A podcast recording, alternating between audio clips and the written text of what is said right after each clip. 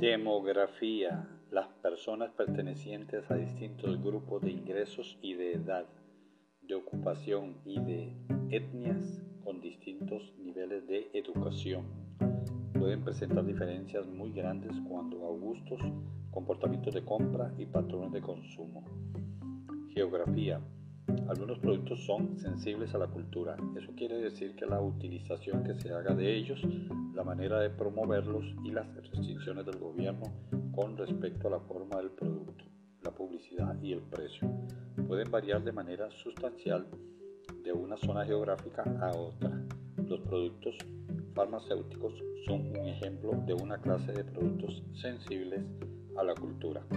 Los factores de estilo de vida más allá de la diferenciación demográfica, las denominadas tipologías psicográficas tienden a segmentos en el mercado de acuerdo con los distintos estilos de vida y con las actitudes de las personas hacia sí mismas y hacia el trabajo, el hogar, la familia y los grupos de personas de igual condición. Por ejemplo, las mujeres orientadas hacia su carrera podrían ser distintas de las mujeres que prefieren la vida del hogar. En estos aspectos, para los expertos en marketing, es útil diferenciar entre los grupos de mujeres al planificar sus líneas de productos y sus programas de publicidad.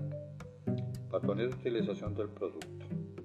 En lo que se refiere a clientes industriales, es posible desarrollar un esquema de segmentación útil basada en la forma en que los compradores utilizan el producto en la forma en que éste encaja en sus procesos y sistemas, por ejemplo, una fábrica de medias y una fábrica de neumáticos de caucho.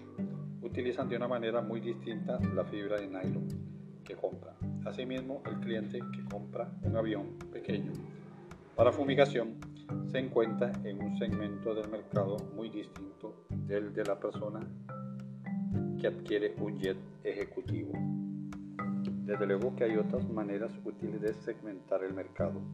Los expertos en marketing industrial podrían diferenciar entre las cuentas grandes y las pequeñas, o entre las entidades oficiales y las compañías comerciales. Las escuelas y los hospitales en cada categoría, el proceso de decisión de compra tiene características diferentes y está determinado por distintas reglas, normas y sistemas de evaluación. También distintos niveles de profesionalismo en la compra.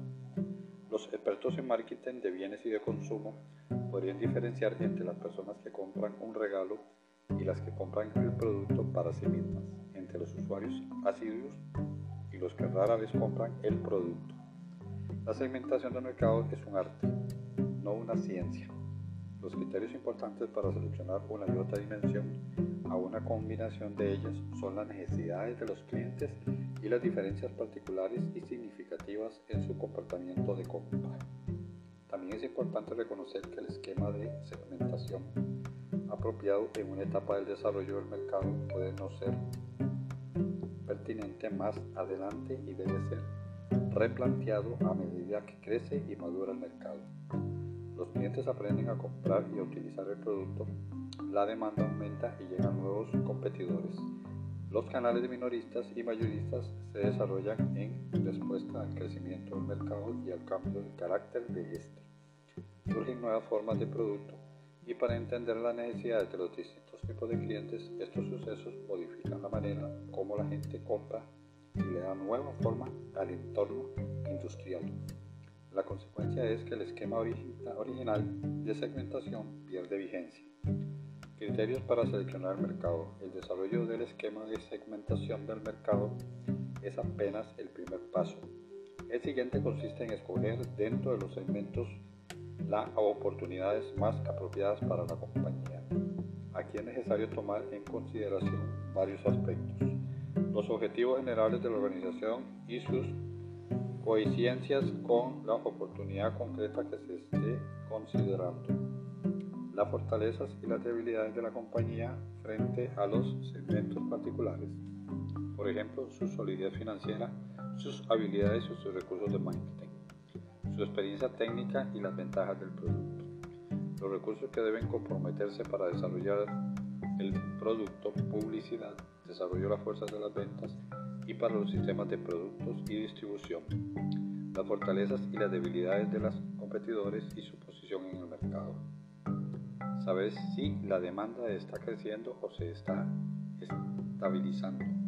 La posibilidad de obtener una participación significativa en el mercado